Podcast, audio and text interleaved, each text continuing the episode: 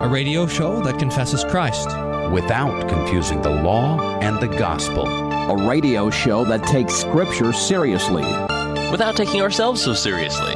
You're listening to Table Talk Radio. I, I, like how he ran in the room thinking that you accidentally articulated baptism incorrectly. Like, wait a minute, you're he mistaken. Said to me, he said, "You sound like a heretic." Right? Yeah. It wasn't like, boy, they must be playing a game where they're articulating someone else's belief. It was, I think Pastor Wolfmueller is off his rocker. I'm, I'm a little bit disturbed that you think that I would actually teach that about baptism, Pastor Fleming. And it's so, so, so, so deserved to be crunched. I mean, mega crunch. so, uh, you guys would put Mega the mega crunch. crunch. on the song. That would be awesome. keep uh, preaching the word, pastors. Keep it mediocre, mediocre and hilarious. Keeping expectations low. This is Table Talk Radio. Welcome, Pastor Wolfmueller. Thank you.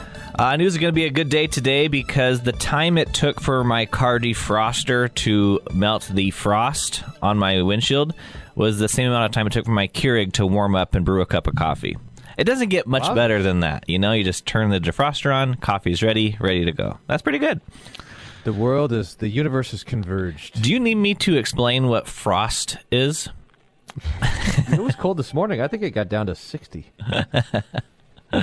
You remember that from the from your Colorado days. I remember the old frosty days.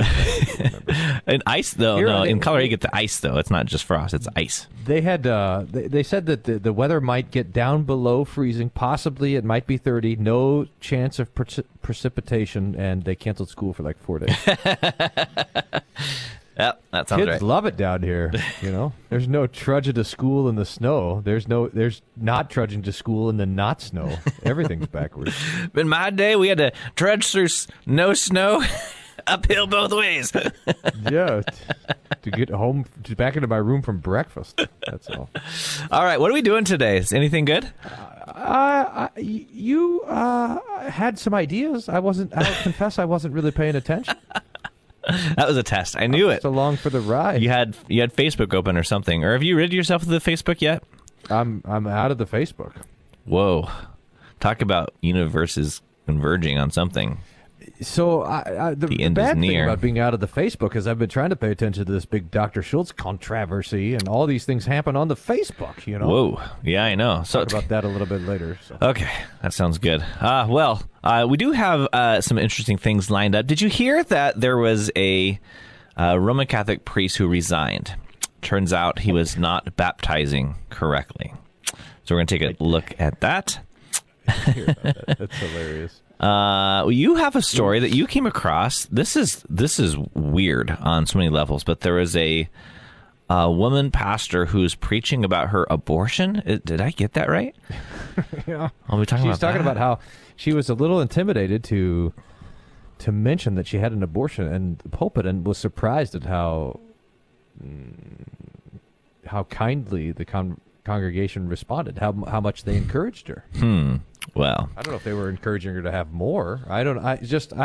I so we'll have to read that. What a that story is. Like you said, troublesome on a lot of different levels. Yeah. So, and then if we have time, we'll talk about uh, how Prager uh, says that happiness is a moral obligation. Interesting, interesting perspective. We'll consider that as well. But first, buzzwords. I, I got my buzzword generator, also known as the Doctrinal Theology, the Evangelical Lutheran Church by Heinrich Schmid, republished by Around the Word. You can download it for free at wolfmueller.co. Pick a page between 1 and 650. 351. You always pick that page. Let's see. Well, I'm running out. You've been using it so long, I think I've hit every page. um, ooh, this is The Person of Christ, a comparison of the Lutheran and Reformed views. I'll just read a little Gerhard. We do not deny that in addition to the essential properties of human nature, certain gifts pertaining to this condition inhere subjectively in Christ as a man, which although they surpass by a great distance the most excellent gifts of all men and angels, yet are and remain finite. But we add that in addition to these gifts which pertain to the condition and are finite, gifts truly infinite and immeasurable have been imparted to Christ the man, through the personal union and his exaltation to the right hand of the Father.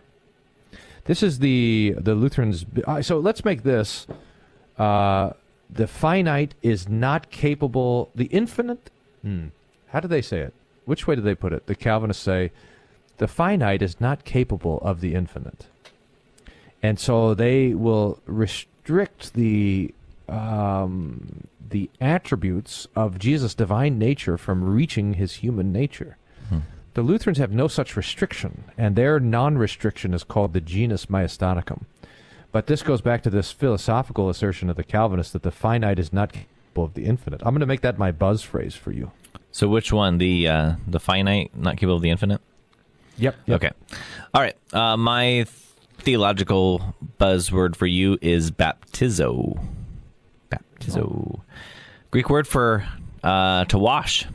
We're going to do some washing with uh, water and the word.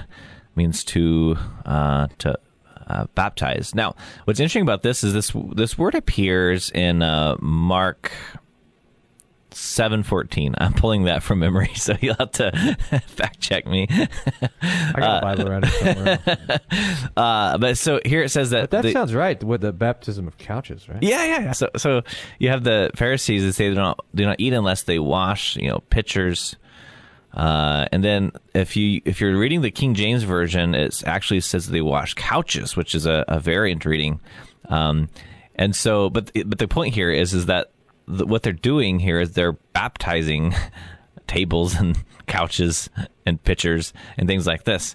Uh, and so we use this text oftentimes for those who assert that the word baptize means to immerse, and we would we would assert, well, if if uh, that's what the word means, Mark didn't know how to use it, unless they were immersing couches. That would be a sight, Right. Uh, the um, the immersion of couches. Maybe they were uh, small. So let's play. Um, let's play Bible Bee. I'll read you a verse and you tell me where it is. okay. It says, and there are many other traditions that they observe, such as the washing of cups and pots and copper vessels and dining couches. I think that's Mark. Yep. Chapter, Uh, I, I still think it's seven, verse, and I still think it's fourteen. and Oh, let me just mark that. It's verse four. oh, seven four. Yeah. Okay. Take some points for me here. I like how you propose playing a game when you know I have the answer wrong already. what? That's great. I know you're going to use the same answer It's, twice. it's, it's like I see you dribbling a basketball and be like, "Hey, you want to you want to play?" you could have been punking me. All right. Like you thought the wrong verse.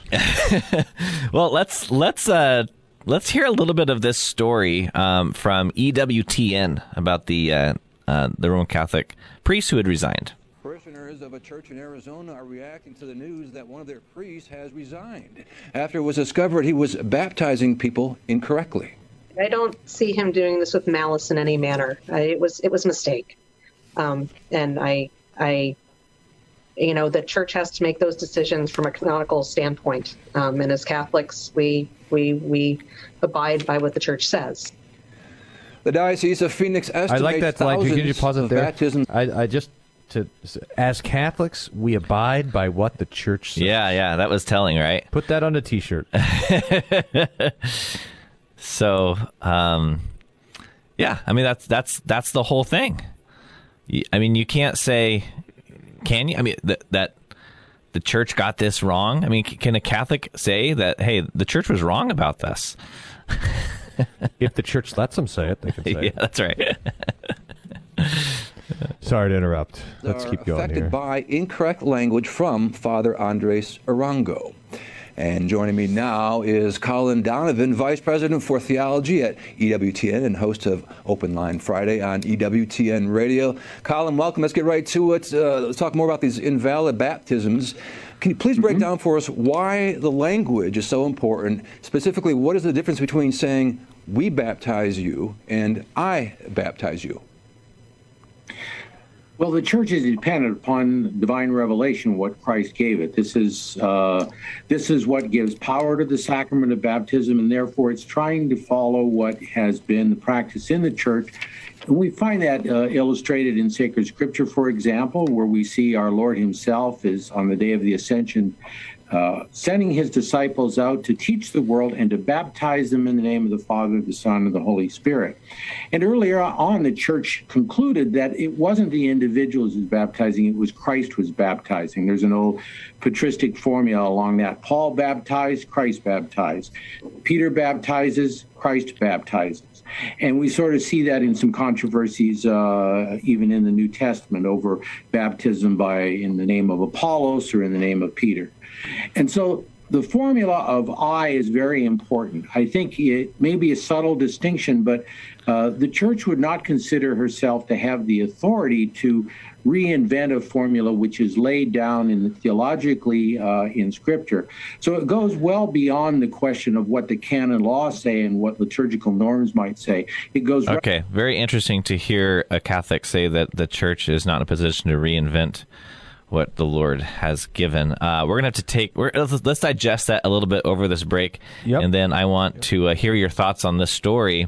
And what happens when a priest baptizes using the word "we baptize you" instead of "I baptize you," as Jesus said to do? Does that mean these baptisms are are invalid? And think about um, the parishioner impact this has on the people who maybe had received baptism and the uh, perhaps terror that it brings upon them to hear the church say this. We'll be right back. You're listening to Table Talk Radio.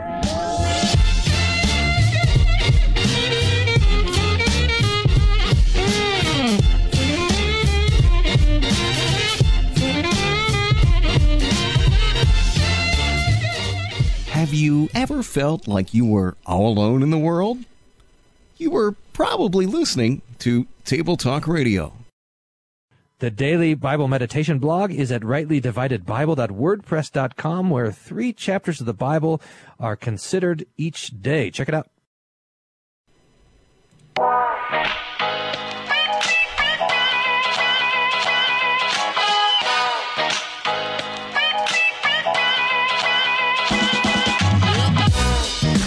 All right, and we're back here on Table Talk Radio. Well, there's there's a story, Pastor Wolfmueller. What are your initial thoughts about uh, hearing that? I mean, I've been hearing about this a lot. I'm sure you have too. Yeah, uh, it's uh, reached reached the uh, the parishioners in our church. So, what do you think about it? It's a very, it's a wonderful thing to think about because it lets us go and visit the questions of the validity of baptism, the differences between the Catholic Church and the Lutherans, our understanding of baptism, how that's different, and so forth. I did want to correct this guy, the theology guy that was talking, that when Jesus instituted baptism, Matthew 28, and said, Go and make disciples of all nations, that was not on the Ascension Day. That was on a mountain in Galilee. Excuse me, so, are you correcting the church? this this guy. Okay. So, but I, I used to think that too. I used to connect the Ascension Day on Mount of Olives and the sending of the disciples to baptize, but it was different. It was two different mountains, two different places, two different events. So, okay, fair separate, enough. So Matthew twenty eight is not the is not the right time. But uh, it, interesting to know that the Dominical mandate, Jesus says. Um, uh, they fell down and worshipped him. Some doubted. Jesus says, All authority in heaven and on earth has been given unto me. Therefore, go and make disciples of all nations, baptizing them in the name of the Father and of the Son and of the Holy Spirit, and teaching them to treasure everything I've commanded you. And look, I'm with you always, even to the end of the age. And so, uh, while we baptize in the name of the Father and of the Son and of the Holy Spirit, there the I or the we is not dominically mandated. So that that's not from the scriptures. Now, the formula that's handed down is I baptize you because there is one person who is doing the baptism. You can't be there, there's no like five people baptizing together. Should be weird. Mm-hmm. There's one guy, normally the pastor, appointed for that place, but even in case of emergency, someone might be baptizing. But that's that bap- that individual is is giving the gift of baptism. So I baptize you in the name of the Father and of the Son and of the Holy Spirit is the is the accepted but not biblically mandated um, words. The so words that are mandated are in the name of the Father and of the Son and yeah. of the Holy Spirit. Yeah. So when, when Jesus said, "Go therefore make disciples of all nations," saying he didn't say saying I baptize you. He just said to baptize right. in the name of the Father, and the Holy Spirit. Now it's very interesting right. though that a that a Roman Catholic priest even accidentally would revert to we, um, given their ecclesiology. Well, seemingly that's curious, right? So, so I, I mean, you explained your point, but then I'm gonna I'll give a counterpoint that it actually makes sense after Vatican II. But your Okay. point is that the, this idea of the authority of the priest, right? Right. Yeah. Yeah. So so the authority comes from. Um, it's passed down from you know pope to pope to pope, and then the priest receives their his authority to do the functions of a priest through the through the pope and on down. So they have the apostolic succession and ordination and things like that. Uh, whereas in uh, our Lutheran understanding um, of the office of the keys, for example, you have um, the, the keys are given to the to the church, and then pastors are exercising the authority of the keys on behalf of the church. So it almost makes sense for a Lutheran to say, "We baptize you." right. Know it. I know. So I mean, we don't say that. right, but, right. Yeah. but to be the- clear, I'm, I'm just saying. Yeah. yeah. But so Vatican II came along and they emphasized this the the maximum participation of the laity, and they Hmm. even made the mass itself a sort of um the acts of the church, this repristination of the sacrifice of the mass, and they and they de-emphasized the role of the priest as mediator and started to emphasize the role of the. This came right out of this idea of changing the words came right out of that. The amazing thing is that nobody said anything for how many baptisms? Like seven thousand. Ba- how many baptisms does this guy do? But you think ecclesiastical uh, supervision is bad in the LCMS? Well, someone should have said, "Wait a minute. What? What did he say? I or we?" He said we. That's weird. Should ask him about that. But it took apparently it took a long time for anybody to say anything. That's that's pretty amazing. I don't know. I know how things go in a local congregation. You know, like uh, yeah. Well. So it's just this fluky thing. Like here, we say we baptize you, and uh, and then finally someone came to visit, and they're like, I don't think that's right, and they mention it, and they're like, Oh yeah, by the way, every baptism you've done for the past twenty years is invalid. They were like, now here's the question that that I think we got to think about is, does this invalidate baptism? Would we agree? What what do we say about Catholic baptisms in the first place, and then what do we say about these baptisms in the second place? I'm just picturing the parishioner comes up and says, "Father, I was reading the red letters when you were doing that, and it says." I, not we. You might want to revi- re- reread that page. uh, yeah, so we understand baptisms that are done uh, in the Trinitarian name, as Jesus said, to baptize in the the Father, Son, and Holy Spirit. That those baptisms um, are true Christian baptisms because they are said uh, using the words Christ gave us uh, to say, uh, even where a Christian congregation would differ from us in our understanding of what baptism is. So far as they um, believe the Holy Trinity and are saying the words of the Holy Trinity in baptism, it's still still baptism going. God is God is still at work in and through those words. Yeah, that's right. And let's make this uh, distinction, which is might seem subtle, but is not subtle, and that is that it's the confession, it's the Orthodox confession of the Holy Trinity that um, that gives that validity to the baptism in the name of the Father, Son, and Holy Spirit. So, um, if you had a uh, say a Mormon church, which was baptizing in the name of the Father and of the Son and of the Holy Spirit, but their confession of the Trinity is different, then that is not a valid baptism. I- If, on the other hand, you had a church that had an Orthodox confession of the Holy Trinity and they didn't use the proper words, let's say that the pastor baptized instead of saying in the name of the Father and of the Son and of the Holy Spirit, and let's just say, and I bet you this happens a lot, that the guy says, I baptize you in the name of the Father and the Son and the Holy Spirit, leaves out the of. Uh, I, I imagine that happens all the time. Is that still a valid baptism? Yes. Or say, say uh, I am baptizing someone and I misspeak. Say I get confused and I say, I baptize you in the name of the Father and of the Father and of the Holy Spirit. And I just lost my place and repeated the words. I didn't use the right words. Is that still a valid baptism? Well, if I notice that I do that, I should go back and I should correct it. But if I don't notice and you pass on, it's still a valid baptism. because it's understood to be that confession of the Father and of the Son and of the Holy Spirit. So this is this isn't a technical. I mean, it's um, uh, it's not like hocus pocus where you get the, It's not, the- yeah, it's not magic. It's not magic. Like it's like in the Harry Potter movies where they like have to pr- practice their pronunciation of the syllables to make it happen, to make the magic happen. That is not what's happening in baptism or in the Lord's Supper. This is important too. Say a guy's consecrating the Lord's Supper, and instead of saying "take and eat," he gets confused where he is. He says "take and drink" to the Lord's body or something like this, and it's still a valid. It's a valid supper. Again, if he notices that he made the mistake, he should go back and correct it, and you should try all the time to use the right words. But if there's a if you slip up on the words or the syllables, it's still uh, it's still a valid it's still a valid um, baptism or consecration of the Lord's Supper that's there. Mm-hmm. Uh, what about? So we can wait, say wait, wait, to wait. these- uh, all if these- I if I may, uh, what do you think Yeah, about uh, these? We were liberal churches, where I guess officially they confess the Holy Trinity, but because they're hip and cool, they will uh, do something weird like in the name of Mother God, uh, Sophia, and you know whatever, and wisdom uh, where they where they change or like make kind of these feminist churches will will change you know strip the the masculinity out of the name of God and try to insert new words. What do you think about that? That at best adds a question to the validity of baptism because it's a purposeful confusion or um, clouding of the doctrine. And but I think it's not valid. If someone came to me and said I was baptized in the name of the mother and wisdom and this nonsense, or even if I was baptized in the name of the Creator, the Redeemer, and the Sanctifier, I would baptize them Hmm.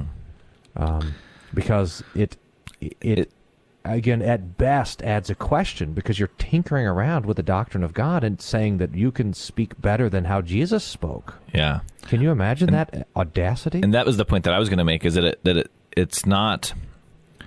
It, it seems it seems to say something of their confession of who God is more than just language. So whereas before you were talking about you know slipping up and saying Father twice or something like that, uh, the the there's no question that the confession of who God is in Father, Son, Holy Spirit is still there. But when they start changing the words of who the Godhead is as He's revealed Himself, then it starts to show that maybe they have a different view of God, and that's that's the problem. Right. That's right. And and so now here's this this wild theological thing is that the validity of baptism is built on the confession of the Holy Trinity. And the validity of the Lord's Supper is built on the confession of the Lord's Supper. So that even if someone has a bad doctrine of baptism, like say the Baptists think it's the first act of obedience, but still they baptize in the name of the Father and of the Son and of the Holy Spirit, we would say, no, that is a valid baptism, even though their bapti- doctrine of baptism is wrong. But if someone has a bad doctrine of the supper, say they think it's a memorial meal, a symbol, but body and blood are not there, that actually invalidates their supper. They don't have the body and blood because they because the doctrine of the Lord's Supper is the validity of it is built on the body and the blood because Jesus instituted it with those words. Mm-hmm. So we go back to the words to see how Jesus instituted these things. And by their own confession, they would say that no, this is not Christ's body and blood. Uh, Right. So, okay, well, let's uh, let's take a break there. We have coming up another story. Be interesting to talk about, um, where a, a congregational woman pastor talks about her abortion. We'll be right back.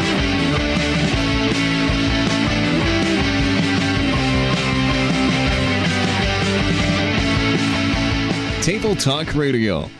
Well, we think we're funny.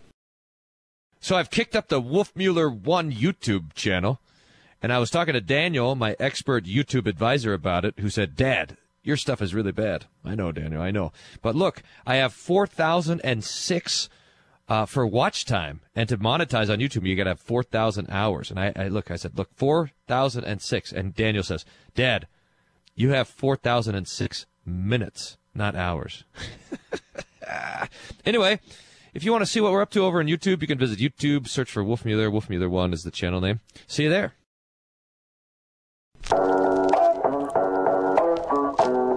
I knew this song was coming up next. You're good. All right, welcome back to Table Talk Radio. Interesting article found here in the Washington Post um, I want to put a quick bow on the last stories. Yeah. What say to those people who who Yeah, the please. church is telling them that their baptisms are invalid? Hey, you're baptized. God be praised. yeah, come come to the Uh, local Lutheran church where your baptism is recognized. I remember I saw there's a guy who wanted to rent the church for his for his uh, services, and he he was a oneness Pentecostal guy, and I said, hey, if my people came to visit your church, would you try to rebaptize them? And he, and he had to say, oh yeah. Said, That's rude. I think I thought you were going to say I don't know how fast are they. You're gonna try try to rebaptize. yeah, that's right. I don't know. Do they sit still much? Yeah, that's right. Uh, but it is, it is actually an interesting thought. I, I kind of said that tongue in cheek, but it is an interesting thought that here you have a group of Roman Catholics whose own parish and church does not recognize their baptism. But there's a Lutheran church in town that would see their baptism as valid. That is weird. I wonder if there was like people who were had an invalid baptism and then like went on to the priesthood. And so also their ordination would be invalid and any sacraments that they performed would then be invalid. And, Yeah. th- and therefore like there's invalid marriages coming out of this and all the what a mess. Yeah, that's crazy. Uh, all right, so this story comes from the Washington Post, uh, and it's titled "The Threat There's a trigger, to." there's a trigger warning, I think, right? Oh, please go ahead. one? Why don't you go ahead and give us that warning? Trigger warning. Be Okay. warned. Be warned. The threat to Roe v. Wade is driving a religious movement for reproductive choice. Americans who see religious case for abortion tries to shift the narrative. So it says when uh, Reverend Kaeley uh, McEnvoy, I'm not sure how to pronounce her name, uh, began at Westmoreland Congregational in 2018, she faced a question: Should I tell her new, or should she tell her new congregation she's recently had an abortion? She was already a reproductive rights advocate, uh, and to her, the experience wasn't in conflict with her faith. When the pastor and her then boyfriend learned in 2016 that she was pregnant, I already I'm like how come she's sleeping with her boyfriend? if you're playing Tink That's in the News, I think we hit them all already. It's like it's, how like I'm reading this and I'm like what, how come she's not married? What the heck? How I mean, many if things we are were if we were playing a game, how quickly you can get to all the Ten Commandments, this one won in the first three sentences. But um, anyways, she learned that her then boyfriend 2016 that she was pregnant, and uh, first place they went was a cathedral to pray and to call doctors' offices in search of one to do the abortion. Other visitors to the cathedral happened to try to enter the small chapel where she was on the phone, but her boyfriend turned them away. She remembers saying, Something holy is happening here. I am just sick to my stomach. Uh, so okay, so hold on. Let's see. So they're in a chapel, they're praying, and but but no, they're talking to abortion doctors, and other people want to come in to pray, and the boyfriend is saying you can't come because some you can't come in here because something holy is happening. Yeah. which is the sacred conversation between the pregnant woman and the baby murderer doctor. That's the holy thing. Yeah. Yeah. Goodness sakes. Uh, but in front of her new congregation, she wondered and worried if they would lose respect for her. Interesting. Westmoreland, like the suburb of Bethsaida, it sits in its uh, sorry, in the suburb of Bethsaida, it sits in, is full of liberal people who politically support abortion access. McVoy felt that she, um, but she may not be ready to call it a social or theological good. Uh, so anyway, the, the people in the church were were liberal, supported access to abortion, but didn't see it as a social or theological good thing like she did. She then came, uh, then came laws in Texas and Mississippi to severely limit abortion. Then the Supreme Court's decision to review the constitutionality of Roe v. Wade, and on top of that, pandemic isolation and virtual worship that she felt made preaching about real, lived physical experiences feel urgent. Now she is part of an increasingly bold and more visible religious movement for reproductive choice, a hard shove back to the decades old American narrative that a devout person sees abortion as, only as murder. From prominent clergy to regular people in the pews, far more nuanced and varied perspectives about abortions are being voiced across the religious spectrum, many for the first time. So this is kind of the, the narrative that the Washington Post article goes. This is really, it's really kind of disgusting. You- It's you would think this is a Babylon Bee kind of thing. yeah. It was two years So- ago, but now it's real. What, so what did it say was the reaction of um of the uh of her congregation? Well, that's interesting. At least in the part that I've read so far, it wasn't really mentioned. Let me zoom down here a little bit. Um, because it goes into other clergies after that.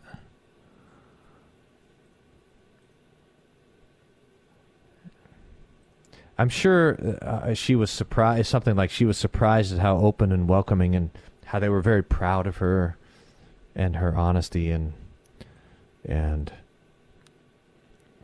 I'm I'm sure. Yeah, I didn't actually say that though.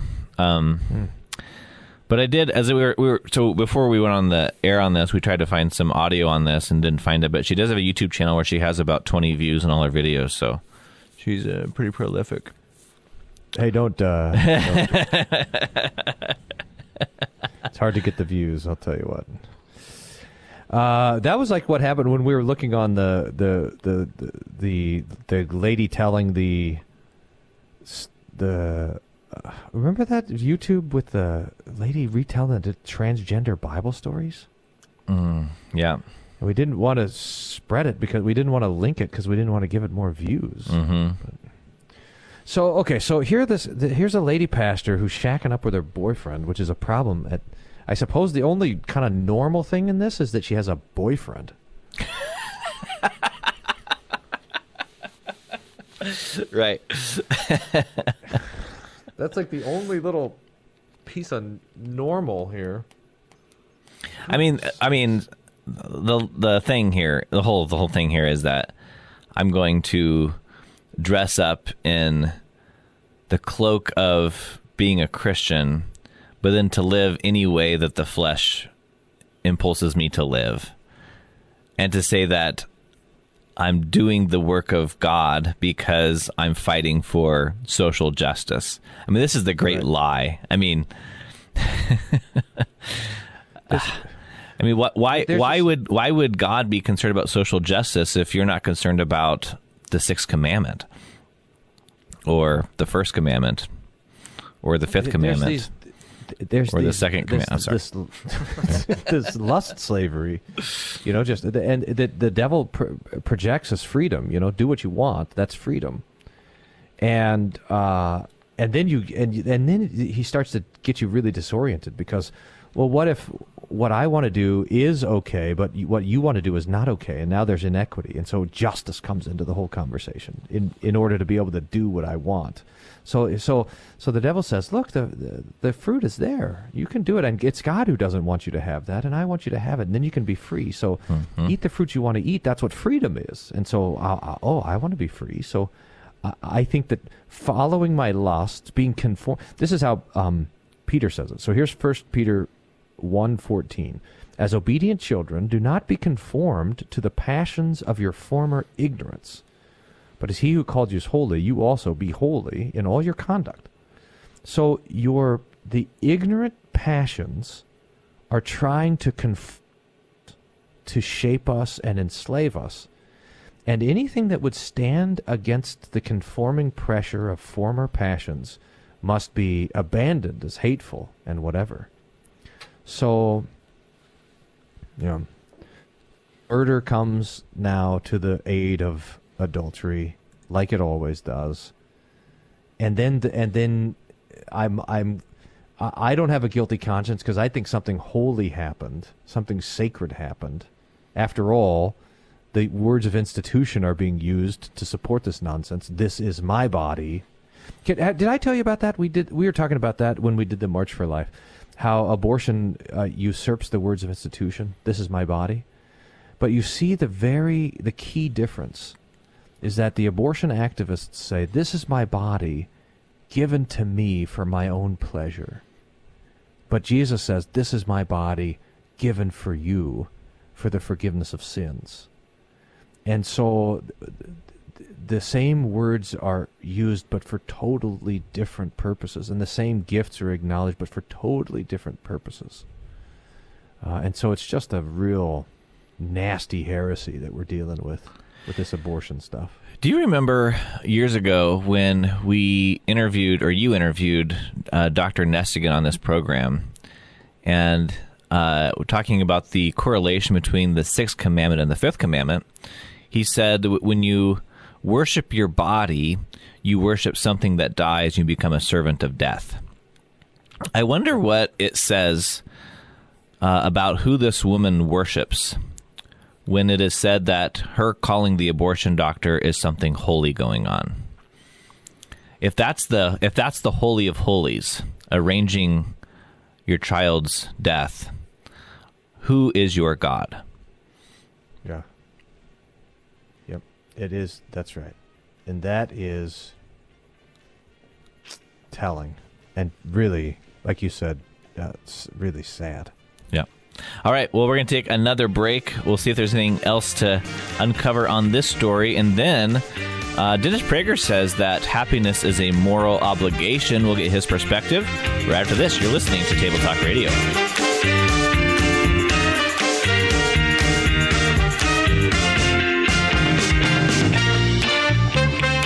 Because some people have a high pain tolerance. You're listening to Table Talk Radio. I'm reading Luther's sermons from the House Postil every week. You can find it at www.hope-aurora.org. Click on the Luther Sermon Podcast.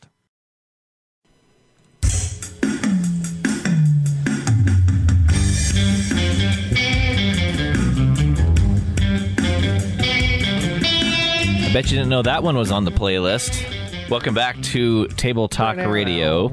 All right, do you have any bows to tie on that story? Nope. Self, I just self-explanatory. Yeah. Don't go to that church, for heaven's sakes. Right. Okay. Well, here is an interesting uh, video from PragerU. Here it is. Okay. Most people think of happiness as essentially a selfish issue. I want to be happy, and I want to be happy for me. I'd like to suggest that, in fact, happiness is far, far more than a selfish desire. In fact, it is a moral obligation. I know What that most people have never thought of happiness. Oh yeah, all the, you, you're missing out on the letters flying in and out and the graphics changing. Cool. in this way. Neither did I, to tell the truth, for much of my life. I thought that happiness, and especially the pursuit of happiness, was all about oneself.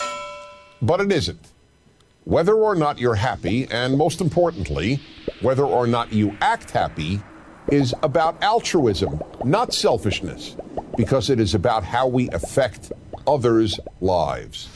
And that's what makes it a moral issue. Ask anybody who was raised by an unhappy parent whether or not happiness is a moral issue, and I assure you the answer will be yes. It is no fun being raised by an unhappy parent, or being married to an unhappy person, or being the parent of an unhappy child, or working with an unhappy coworker. Our happiness affects others profoundly. That's why happiness is a moral obligation. All right, that's that's the proposition. That's probably enough for us to chew on. What do you think? Uh, I think I like it. I've always liked this. I've always. Uh, I think this uh, the Prager g- conversation about happiness is in fact why I think that the ninth and tenth commandments against covetousness not only require contentment and joy, but also happiness. And I've always been wary of the people who say, "No, we're not required to be happy. We're required to be joyful." If that's fine, I suppose, as long as you're not trying to be joyful and unhappy. But okay, but but I that's awkward. But I, the, the, my only the only thing that I want, wonder about here with this conversation, I, I, I can I can see some of its merit, but I wonder if there isn't a distinction to be made, which I think he was starting to to uh, lean into a little bit was there being a distinction between uh, being happy and a happy attitude, because um, well, let me let me uh, let me cut it off at the pass. What what proposition could come from this idea is, well, I'm not married. I'm not uh, happy in my marriage. Therefore, it's a oral it's a moral obligation to be happy. So I should go Right. get divorced. Um, Right, that's which we would, I think, agree that that's not right. Yeah, totally. Well, so, of course. So could Yeah. so could we say, okay, I'm not happy. What changes can I make to be happy in the situation I'm in? Well, and it's important for us to recognize that the ninth and tenth commandments are are the ninth and tenth commandments. They come at the end. So when someone says, "Well, Pastor, doesn't want doesn't God want me to be happy?" and we say, uh, uh, because then they want to use that as an excuse to get a divorce, right? And they say, "Well, obviously He doesn't want you to be happy because look who He married you to, right?" I mean, this is.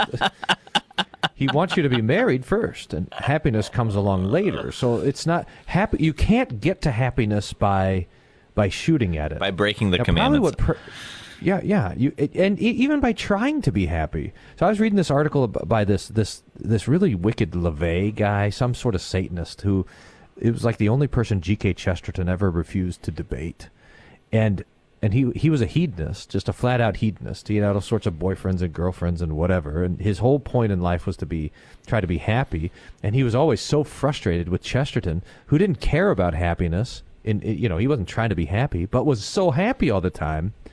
And he had what Chesterton had what this other guy was trying to get, but you you get happiness by not trying to get happiness. If you go out and pursue happiness, you won't get it. But if you pursue well, what? If you pursue the kingdom of God and his righteousness, then all these things are added to you. There's happiness there at the end of the commandments, not at the beginning. It's not the first one that you pursue. You pursue God and, and his gifts, and then happiness comes along. I think Prager could be just saying, hey, we, we have an obligation to be pleasant with each other. And that's true. We, we should be nice and kind and, and gentle. And that looks like, that probably looks like happiness and the sort of the, the ease at which people, we, we let people deal with us and we deal with other people. And that's a gift that, that we give.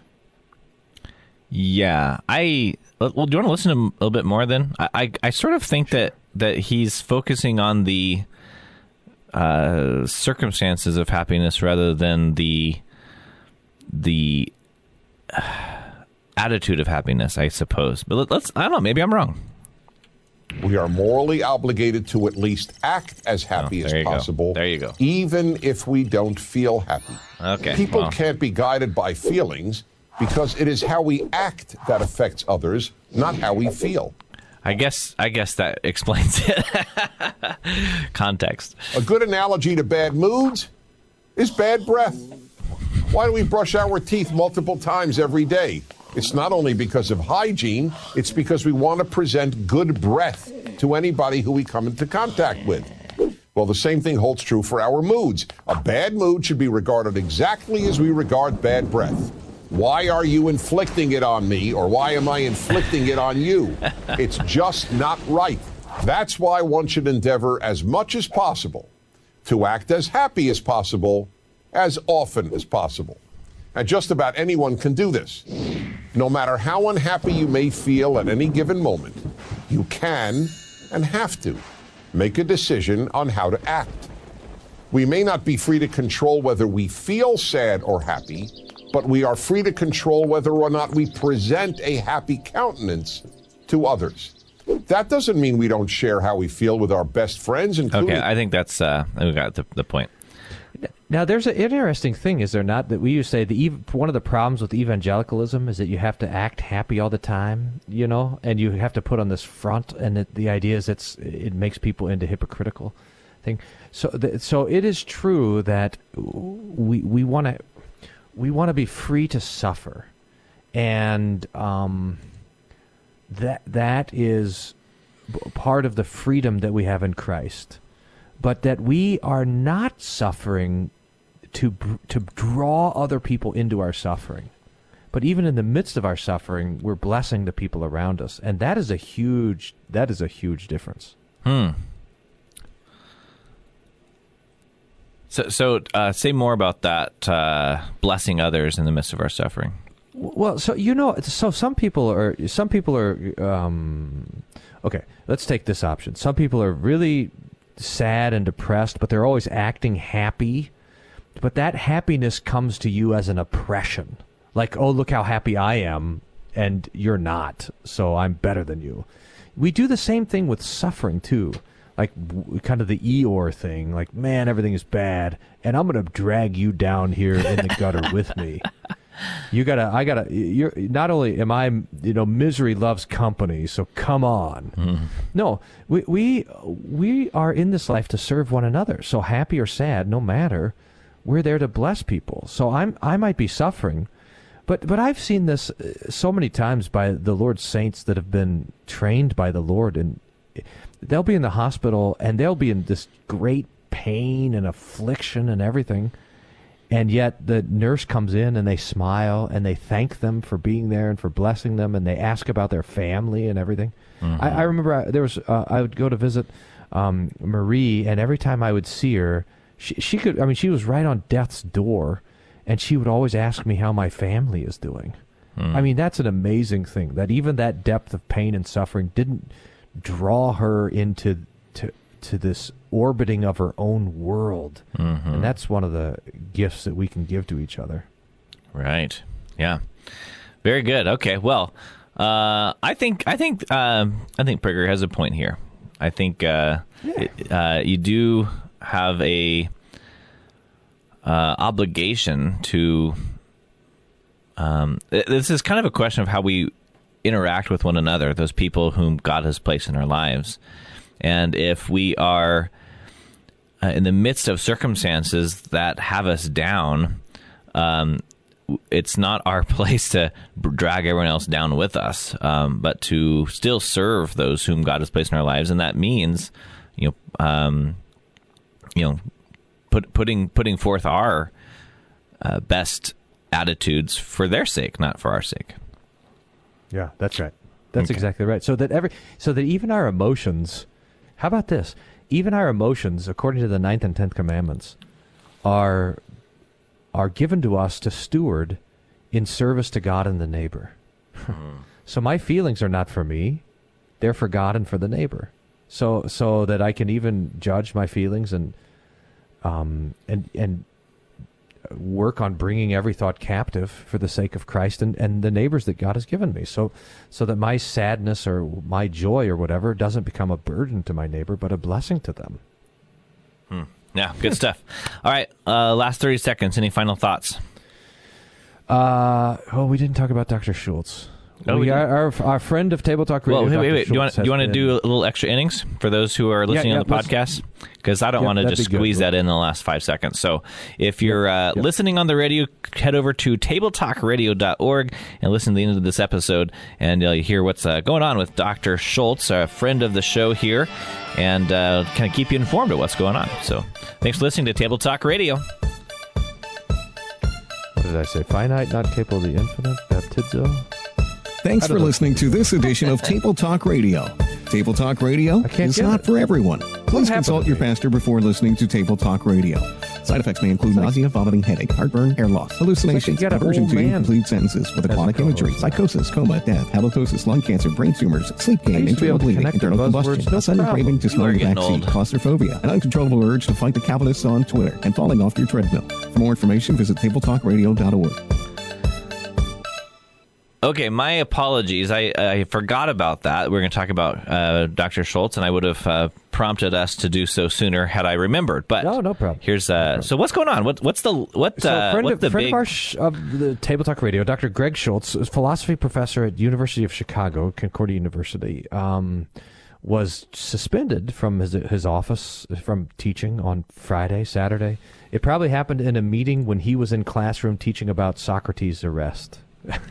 so how about that for irony? Well, I think I'm going to interview him about it next week. But so he, um, there, there's been just recently received the reasons given. There, he's working through that with lawyers and things like this. It probably has to do with the uh, the search for the president of the university, and he's been pretty outspoken about some of the problems with woke ideology in the in the administration of the university. So he's being kind of blasted for that. So it looks like that's the connection. That at least is where the smoke is, and normally where the smoke is, there also is the fire. So there's a we'll, we'll see how this all shakes out. I talked to Dr. Schultz yesterday. He's happy and hoping that this will bring some of the problems to light, and um, and we pray for that as well.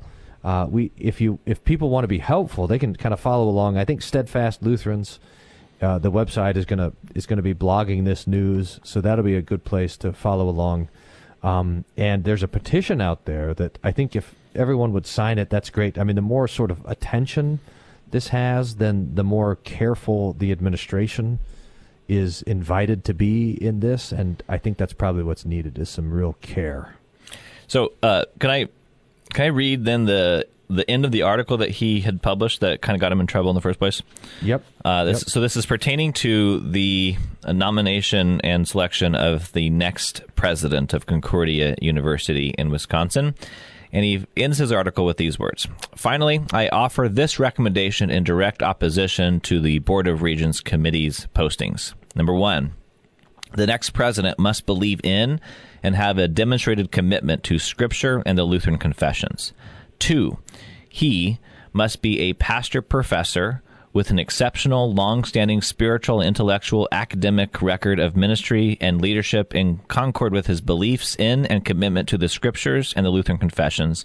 And three, he must be a pastor professor of substantial moral authority on the basis of his commitment in bringing Christ the Lord of Sabbath rests to students, to faculty, and to the Concordia community, and to all restless people of the world whom we can reach. This via the means that Christ has instituted and commanded for us for the work of teaching in a world largely in rebellion against God's authority and thus disquieted, dysphoric, and in need of genuinely higher education, education in the way, the truth, and the life incarnate. So I think that final, uh, those final words of his article, um, which is entitled uh, "Woke Dysphoria at Concordia," uh, I think are great marching orders for any uh, Concordia in searching for new faculty, especially a new president. Yep, that's right. I think that's well said. All right, thank you. So, yeah. So, and thanks for listening. Thanks you guys for sticking this out, and uh, your prayers for for Dr. Schultz and for um, for the church. That'll be great. Yep, God be praised.